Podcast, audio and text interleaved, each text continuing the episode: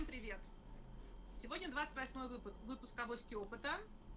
С вами Екатерина Кузнецова, Камиль Калимулин, Наталья Красильникова. Вы, наверное, удивлены, что с вами э, сегодня веду я, а не Камиль, но на самом деле в этом есть смысл. Мы решили поменять формат, мы решили сделать его более дискуссионным, потому что каждый раз перед э, эфиром мы с ребятами по часу, иногда даже больше обсуждали то, что мы хотим рассказать мы подумали, решили, что на самом деле, наверное, лучше это делать в прямом эфире, а не за кадром. Возможно, вам будет интереснее, потому что ну, у нас действительно есть и споры, и дискуссии, и разные точки зрения, которые мы как-то причувствуем, выносим в эфир. Мы решили этого больше не делать, делать это все в эфире. А, эфир мы теперь будем вести по очереди. Как я вот сегодня буду его вести я, вопросы буду задавать я, соответственно, мои коллеги будут отвечать. А, и мы э, определились с тем, что мы меняем тему мы не будем теперь брать новые темы. Мы долгое время решили посвятить а, следующей теме – розничной стратегии производителей. Почему эта тема? Потому что тема на самом деле достаточно сложная.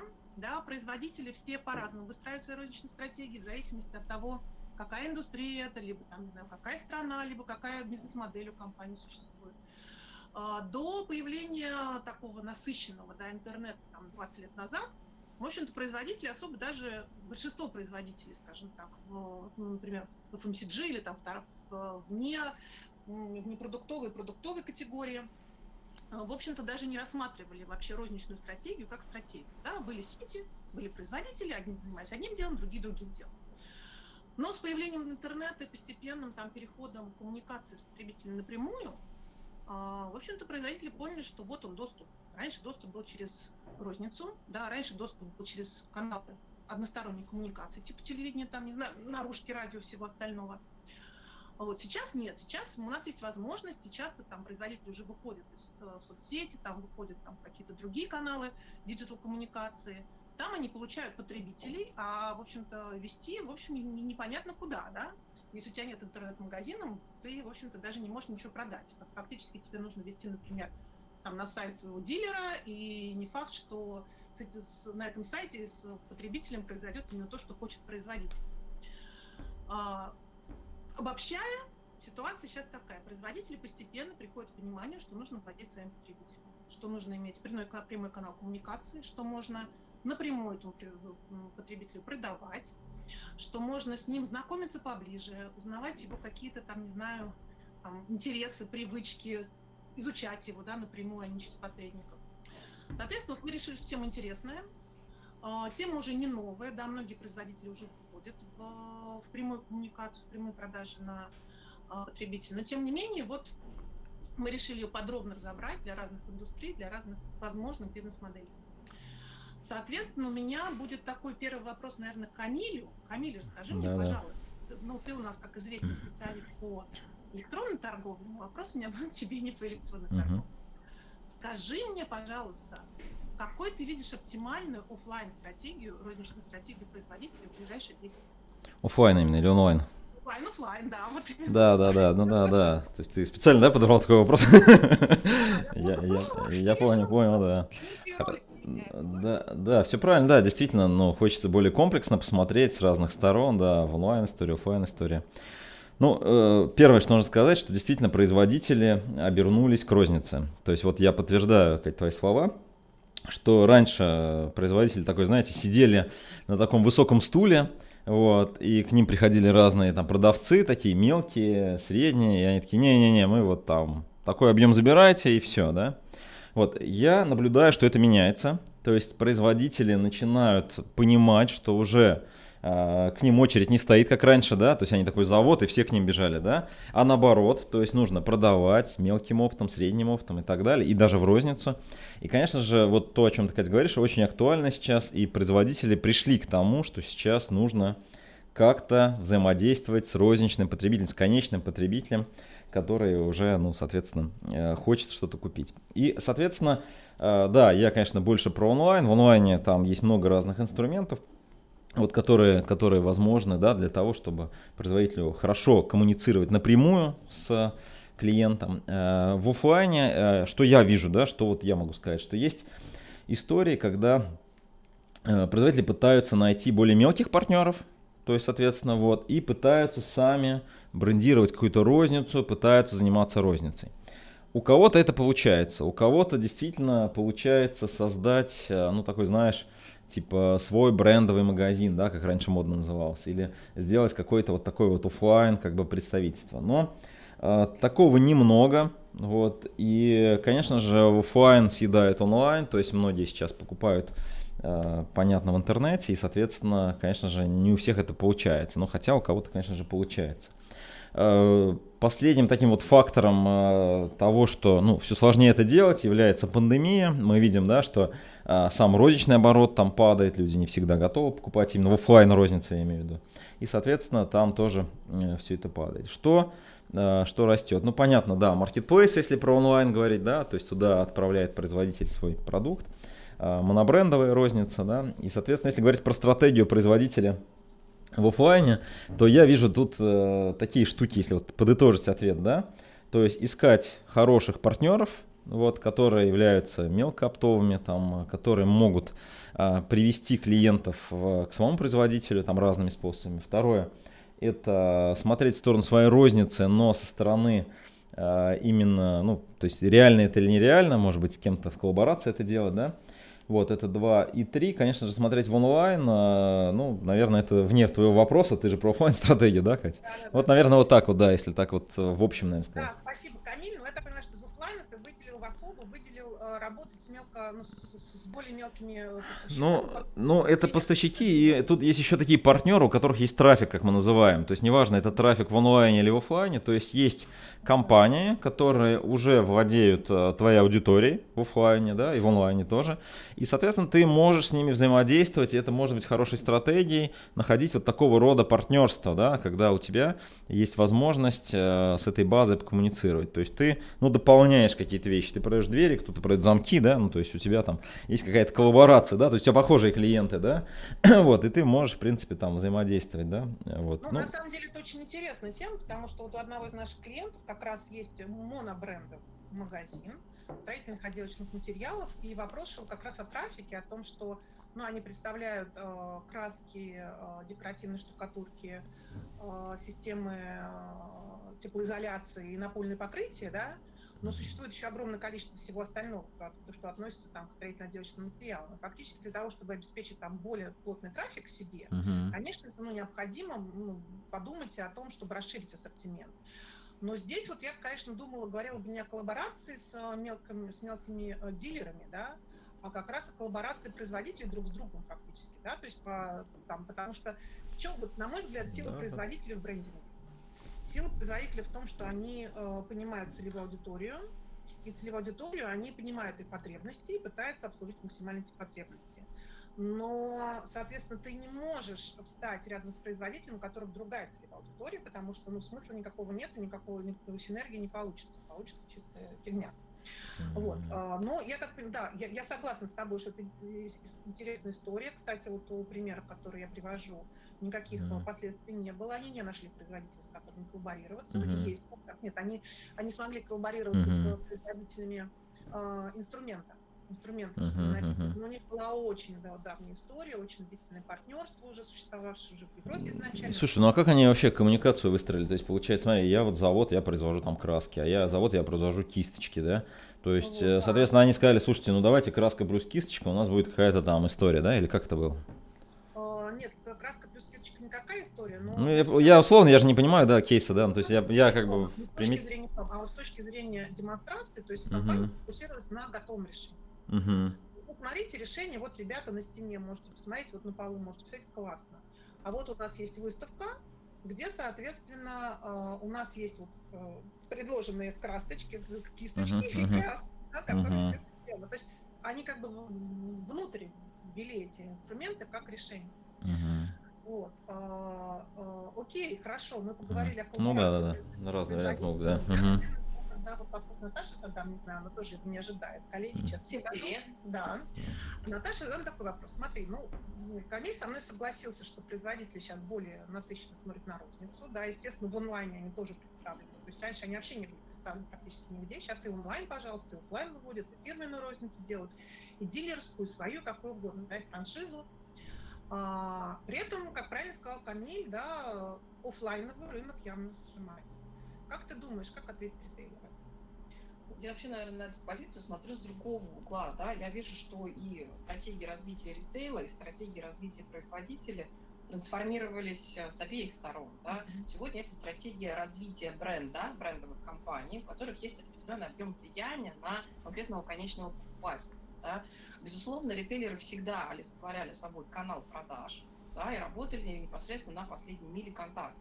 Производители были несколько дальше от конечного потребителя, да, и это им, а, мешало понимать более четко потребности меняющегося спроса, да, и мешало понимать саму механику канала продаж. Сегодня, благодаря развитию технологий и в офлайне, и в онлайне, мы все, как компании, как производители, как ритейлеры, работаем, во-первых, с брендом, во-вторых, с каналом продвижения узнаваемости бренда и продукта, возможностями, как им пользоваться, и с каналами продаж. Да? Соответственно, и производители заходят в историю на сторону ритейла, да, открывают свою фирменную розницу. До эры интернета розница была только фирменной. Например, производители колбасы вполне себе открывали маленькие колбасные магазинчики и продавали. И это существует по сей день и будет существовать предстоящую вечность, да, потому что так удобно употреблять этот продукт. А были и другие истории, когда куча производителей сходилась на одной полке, и мы понимаем, что нам, как потребителям, удобно дойти до розничной полки и купить в одном месте продукцию разных производителей, ну, может быть, скомплектованную, как верно Екатерина заметила, краска плюс кисточка, как технология нанесения, еще там, возможно, и сервис бригады да, заказать. То, что вот Камиль озвучил а про там действительно есть, там есть сервис бригада, да, который можно заказать. Три в одном, да. Три в одном так и На самом деле, да. просто ближе к удобству потребления стал. Поэтому с точки зрения стратегии ритейлера, да, наверное, жизнь усложнилась в разы. Понятно, что производители владеют своим продуктом, владеют пониманием, как его дальше двигать. Ритейлеры достаточно жесткую политику длительное время диктовали производителям, да, по сути дела, заставляя производителей платить за все. Да? Ритейлер очень часто зарабатывал не на тех, кто заходит в магазин, а на тех, кто поставляет туда продукт. Сегодня э, эта позиция ритейлеров заканчивается да, в связи с возможностью умниканального продвижения для самих разработчиков и производителей продукта. Да? Соответственно, и ритейлеры начинают играть тоже в обе стратегии. Они, во-первых, сами становятся производителями и делают огромное количество STM. Может быть, не на своих заводах, может быть, и на своих. Да, это достаточно известная история. То есть и те, и другие вливаются в общий тренд под названием «игра брендов», да, а наш российский рынок насыщается, открываются как бы новые марки, возникает настоящая конкуренция, и в связи с настоящей конкуренцией возникают настоящие стратегии, да, когда каждый занимает свою конкретную нишу со своим потребителем.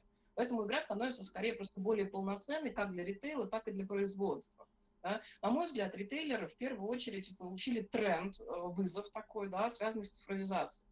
Это связано с тем, как устроена продажа в офлайн магазинах Там тоже появилось очень много элементов омниканальность. Я, например, могу заказать через онлайн, забрать его в офлайне, мне на месте заберут, и магазин начинает себе содержать стратегии там и дарк стора, и э, непосредственного ритейлера, где я могу вообще прийти получить опыт. Ритейлер прекрасно понимает, что если нет онлайн-сервиса удобного с доставкой, я могу прийти, там померить кучу одежды, определиться с размером, определиться с марками, я вам приведу пример, там, который я недавно обратила внимание, это нечто новое, да, в магазинах H&M появилась такая функция в примерочной, то есть люди приходят, набирают одежду, в зале смотрят, получается, что им нравится там какая-то вещь, нет их размера или не очень подошел, ходить из примерочной в большой зал, возвращаться неудобно, можно прямо на месте сфотографировать QR-код, зайти в свой профайл, да, то есть он тебя просто переводит на страницу, отсканить э, через систему QR-кода штрих-код, с этикетки, да, и подобрать свой размер и заказать его доставку. Причем в онлайне в данном случае покупка обойдется еще и дешевле и будет использована там система бонусных баллов, да, которой в офлайне нет. Таким образом, многие ритейлеры, да, имея собственные бренды, которые они продвигают и как производители, там контрактный вид производства, вот. Но тем не менее, они всю одежду брендируют своим именем, как магазины, да, как Store H&M. И таким образом они стимулируют дополнительный спрос, да, расширяют. Вот, вот куда отнести эту продажу, да, к онлайну или к офлайну? Часто и не туда, и не сюда. Уникальные да? продажи. Конечно. По факту мы все сегодня разговариваем об уникальности и в маркетинге, и в продвижении, и в промотировании, и в непосредственном э, процессе продаж. Поэтому, э, скорее уже, я бы сказала, о гибридных э, схемах, да, и в эту историю движется стратегически, собственно говоря, и ритейлер, и производитель. Они действительно могут коллаборировать. Производитель с производителем скинулись и разделили расходы на свою фирменную розницу, понимая, что их продукты фактически продаются только вместе, они не продаются порознь. Да? у ритейлера есть такая же возможность понимать, какого рода сегмент обслуживается клиентский и какого рода решения да, от разработчиков, наиболее интересны их аудитории. Там, да. Условно говоря, если я небольшой магазин, который научился правильно продавать там, женскую одежду в сегменте 30-45 а, лет, да, а, премиум плюс, а, я могу докомплектовать совершенно спокойно свою там, ну, продуктовую линейку от двух-трех производителей там, женской одежды, обувью, это уже альтернатива, сумкой, бижутерией или украшениями и так далее. Потому что я продаю лук и не все вместе я могу произвести под одним там брендом, да, я продаю какой-то образ жизни или какой-то стиль, да, вот это смещение всех в сторону бренда и в сторону более четкого обслуживания запроса потребителей, да, более глубокого, более полноценного, да, оно вызывает как бы новый запрос. Я, например, как ритейлер такого сорта могу нанять дизайнера и стилиста, да, а, создать некое пространство в онлайне и в офлайне, которое максимально обслуживает комплектацию лука, да, и дальше уже понять, с какой палитрой производителя я буду работать стратегически. Соответственно, мы можем разделить все расходы на изучение нашей аудитории, на маркетинг и на продвижение между производителями и мной как ритейлером. Там, да? Вот такие сложные форматы коллаборации, когда много участников, когда совместные стратегии нужно развивать там, на предстоящие там, 10-12 лет синхронно, да, и заранее как бы договариваться, синхронизировать какие-то вещи, конечно, я считаю, что это вызов сегодняшнего дня. Ну, то есть получается, да. что... Э, да, Камин что-то хотел сказать? Да, да, я согласен, да. Вот еще раз повторю этот тезис, он является очень важным. То есть первичен клиент и каналы становятся вторичными. То есть если мы говорим про офлайн и онлайн, там что-то делим и так далее, действительно мультиканальные, омниканальные так называемые продажи. И вот это покрытие, да, клиентского опыта, полное покрытие, да, и, и аудитория определяет, да, то есть если мы можем правильно сколлаборировать э, вместе, и у нас одна и та же аудитория, мы выиграем просто в борьбе, в конкуренции, и, соответственно, эти стратегии сейчас выходят на первый план, то есть клиент, клиент, клиент, в общем-то, вот я это поддерживаю тезис. Ну вот, допустим, вот мне на самом деле, я просто, я, я всегда за производителей, да, я вообще за uh Да, да. Вот, хотя я очень люблю розницу, не зря мы, я здесь оказалась в этой... Вдвоем и делимся. Да, вдвоем и делимся, да. Но я прекрасно понимаю, что у производителей, конечно же, всегда существует четко описанная целевая аудитория, вот, и четкое понимание действительно потребностей. Ритейл э, не может себе позволить такой четкой фокусировки. Нет, в онлайне, возможно, да. Хотя, опять же, если мы посмотрим там, ну, в онлайн, и ритейлер в онлайн, это скорее вот marketplace, правильно же? Правильно? Ну, то есть, как бы вот такой ну, типичный представитель розницы в интернете это marketplace. Ну, нет. Ну, в смысле как? То есть, ну, marketplace это агрегатор, как Ашан, я не знаю, там он может собрать ну, там, да, и что-то да, продавать. Есть куча-куча другой розницы, да. Но важнее даже не то, как мы видим это, а вопрос то, как люди воспринимают э, коммуникацию, да. То есть мы же, ну, покупаем, это одна из только кусочков, да, вот этой коммуникации, да. Кто-то получает письма, кто-то читает статьи, кто-то смотрит там информацию, в мессенджерах общается, да. То есть э, где-то что-то в корзину положил, оставил, да, то есть консультацию получил и так далее. То есть есть большой опыт клиента, который фактически сейчас вот вокруг него все начинает строиться. Мы это называем воронкой, да?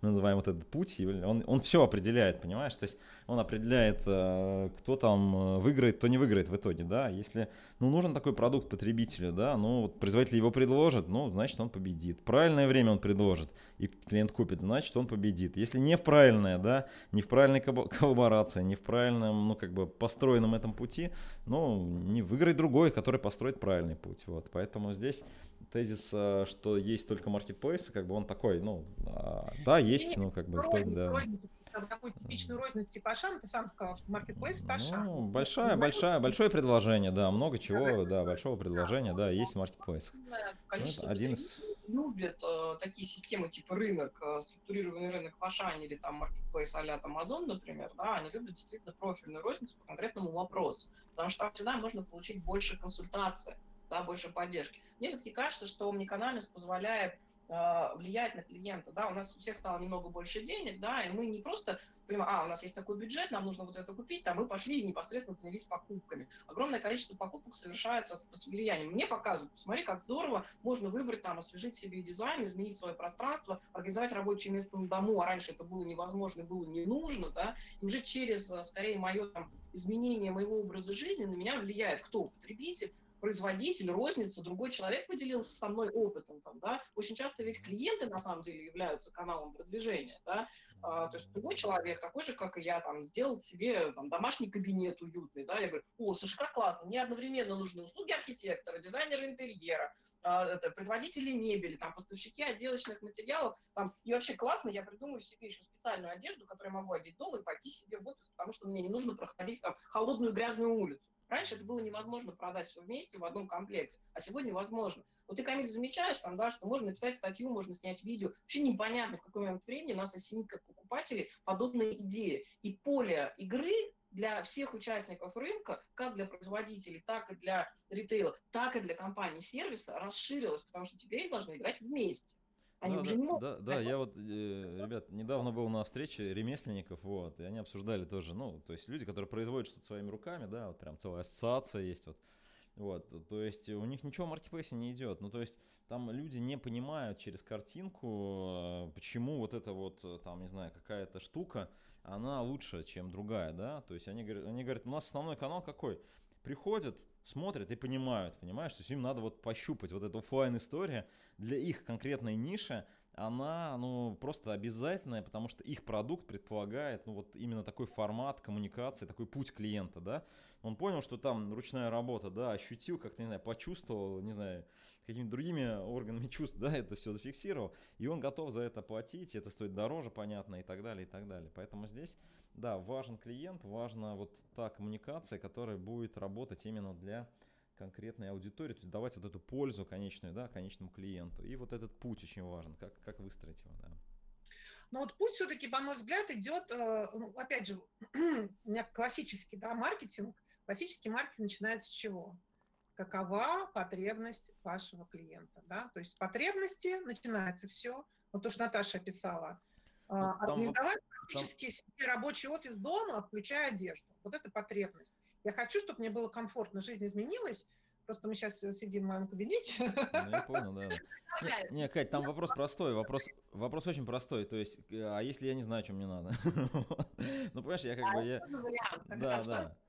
Я не предполагала потратить деньги на это, но мне подкинули идею, о, слушай, а деньги есть, а мне, в принципе, наверное, это тоже нравится. И дальше уже зарождается мысль, ты уже куда-то начинаешь двигаться поближе к покупке. Но это же долгий процесс. Ну да, все равно понятно, что потребность бывает и непроявленная тоже, да, как маркетологи с этим тоже работают, хотя стараются, ну, все-таки стараются работать с проявленными потребностями, потому что это проще.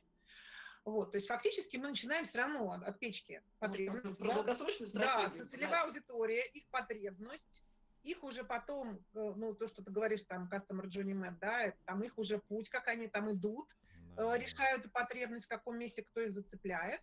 Вот. Но вот на мой взгляд, тут действительно получается, что мы должны говорить о какой-то коллаборации, которая, в общем-то, не всегда получалось говорить. Наталья права была, что ритейлеры, ритейлеры же скачали, да, производители были вынуждены ложиться под них в какой-то степени, потому что, ну, действительно, ритейлер владел, владел клиентом окончательно, вот этот последний миля, это окончательно человек, который приходит, ритейлер им владеет.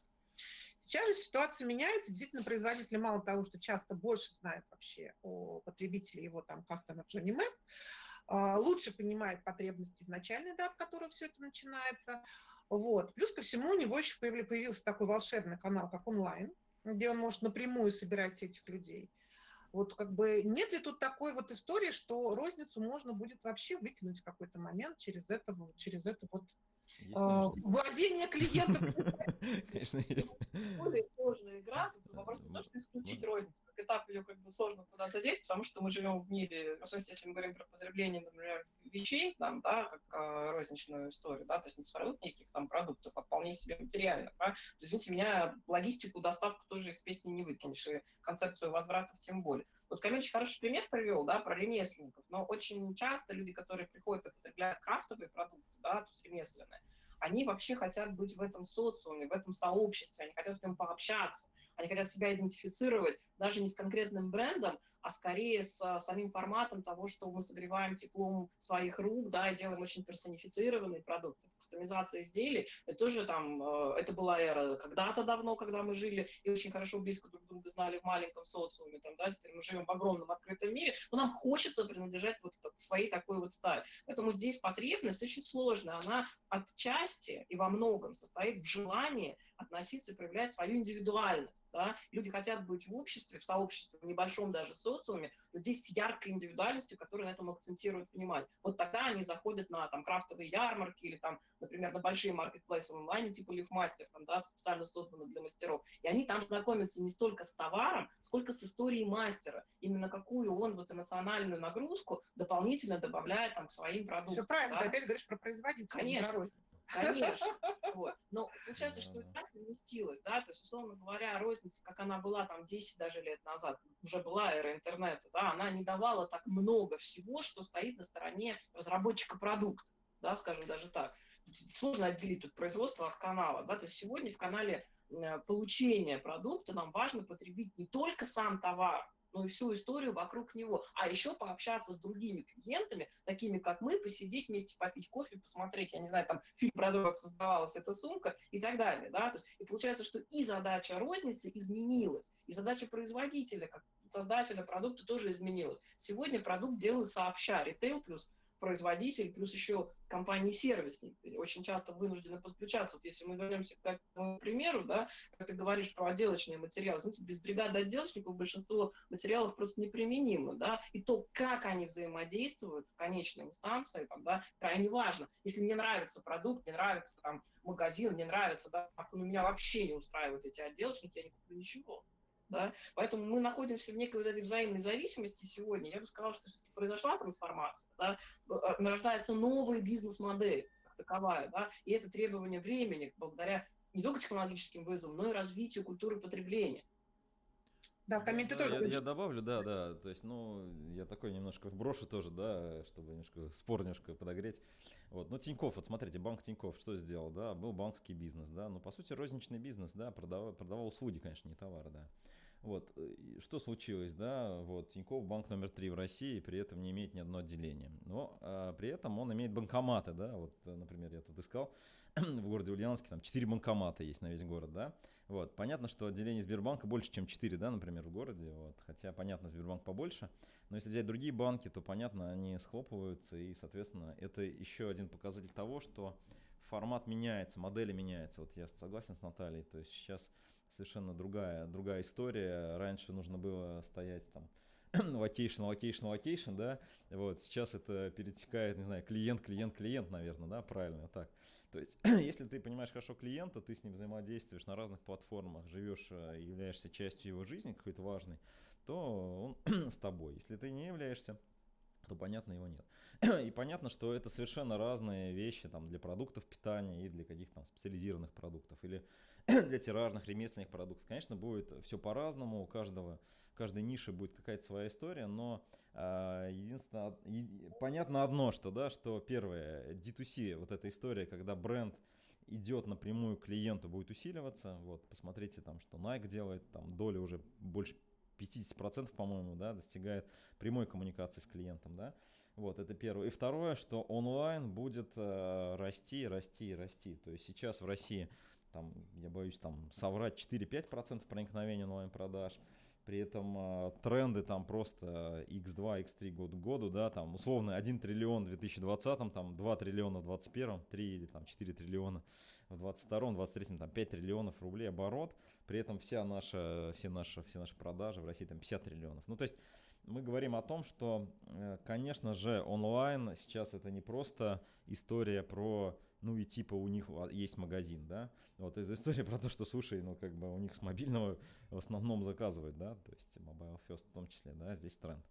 Поэтому, э, конечно же, розницы в том понимании, как мы всегда считали, что типа розниц, монобренд, производитель, такой, такой вот типа бутик, в котором ты там, значит, пришел, да, он, конечно же, будет, но он будет совершенно в другом формате, да, Э, там это элита. И пункт выдачи это шоурум, это коллаборация с такими же друзьями, как ты, это ощущение продукта, это какие-то, ну вот такие коммуникации, которые дополняют и делают еще более ценным этот путь клиента и дают ну, клиенту конечному большую пользу. Вот, Амиль, вот ты про location сказал. Я бы сказала, что location своей роли не утратил. Вопрос только, что теперь мы под этим смыслом понимать стали. Да? То есть location в моем телефоне на моем ну, рабочем да, столе, да том смысле, как раньше, конечно, да, это не будет. Конечно. То есть, если я себе оставляю вкладку или там качаю приложение конкретного магазина, ношу его теперь, у меня магазин не там рядом с домом, не в удобном мне там трафике, там, да, моей логистики, а, условно говоря, в кармане, да. Либо я, например, не хочу его качать, я оставляю там устойчивое общение в соцсетях там с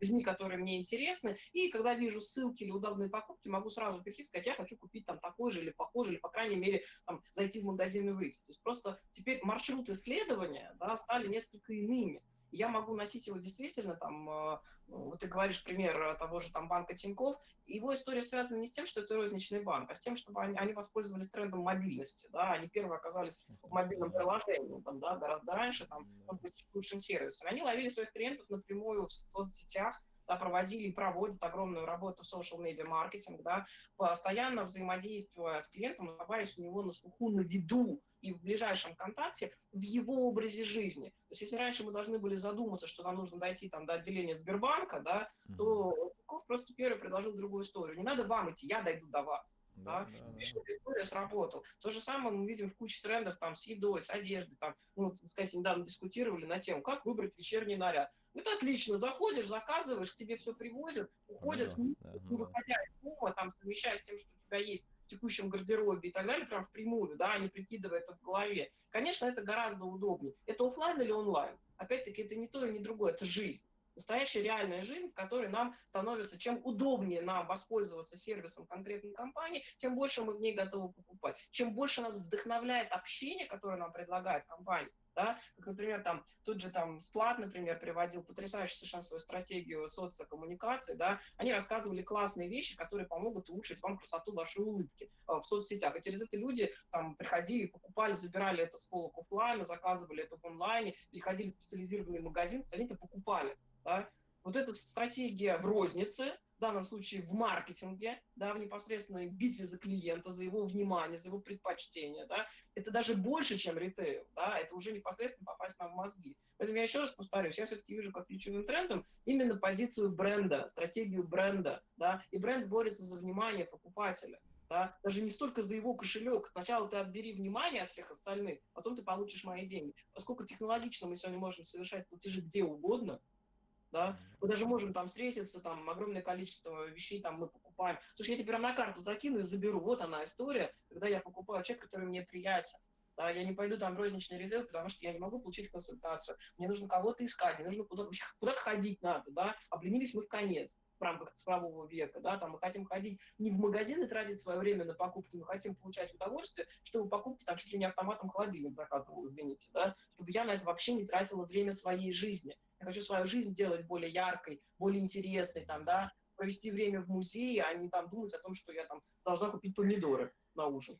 Ну да, тут я сегодня прочитала такую цитату в, в интернете, ну, от человека, который разбирается, да, в этих вещах, которые мы обсуждаем, он сказал следующее, что, э, что покупка – это уже будет скоро не развлечение, а отдых. Да. Вот. То есть нужно так организовать покупку, чтобы это стало отдыхом. А, борются активно, то есть вот смотришь стратегию. Вот, да, да, да, он как раз занимается, он как раз занимается недвижимостью коммерческой, да, поэтому как раз это промолы немножко, да. Люди приходят, определенный опыт жизни, да, туда, взаимодействовать, там, проконтактировать с теми, кого мы ценим, любим, уважаем, расширить свой круг связи, с такими, как ты сам, с людьми, которые разделяют те же вещи. Коллеги, я поняла, что тема у нас Гарри, да, мы можем много говорить на эту тему, но давайте тоже там своих слушателей немножко пожалеем, тяжело сконцентрироваться больше, чем 30 минут. А, поэтому у меня родилась э, как бы вот идея следующего э, эфира. Я сейчас вам ее предложу, а вы подумайте, хотите ли, может, как-то вы ее откорректируете. А, Наташа привела пример Сплат. Сплат мне на самом деле не, не чужие люди. Я как бы занималась, помогала им делать стратегию развития, когда они еще были молодыми. А, но они молодые сейчас, я имею в виду, когда компания была молодая. Они сами молодые еще до сих пор, слава богу.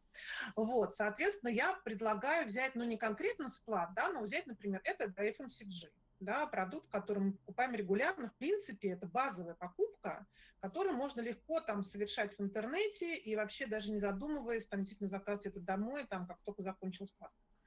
Я предлагаю в следующий раз обсудить ну, не сплату, которая уже есть какая-то история в, в интернете, да, в развитии, потому что Наташа говорит, у хорошие соц, соцмедиа коммуникации. Вот. А взять, например, какого-то абстрактного производителя FMCG, э, который хочет начать постепенно владеть своим потребителем. Не, через, не только через розничную там, какую-нибудь активность, а именно владеть, да, то есть общаться, коммуницировать, постепенно налаживать именно вот эти вот розничные D2C, как ты сказал, да, контакт, контакт. А, и обсудить, что вот какие варианты возможны. Что вы думаете? Давай, давай, давай, да. Мне кажется, это интересная идея, и было бы здорово, если, ребят, если вы слушаете, вы зададите вопросы, мы можем на них поотвечать. Да, я думаю, что это классно, и если кто-то из наших слушателей хочет э, и подпадает под это описание, может даже написать, сказать, здравствуйте, начните там с таких, как я, да, мы больше примеров просто приведем из этого сегмента. Действительно, очень важно там, молодому производителю, новой компании, которая выходит на рынок, развивать там свое пространство, в коммуникации, в голове вообще клиента, да, свое место под солнцем, да, поэтому, да, давайте, конечно, обсудим. Там действительно много всяких разных историй, механик и стратегических аспектов, которые важно понимать, и на таких примерах определенно будет просто легче это делать. Да, я могу принести кучу кейсов интересных, да, кстати, да. Давайте, давайте, да, да, да. Угу. Все, договорились тогда, коллеги. Ну что, у нас сегодня первый раз прошел эфир в новом формате. А, коллеги, я обращаюсь к вам, кто слушает. Да? А, очень хотелось бы получить обратную связь от вас. Понравилось, не понравилось, что понравилось, что не понравилось.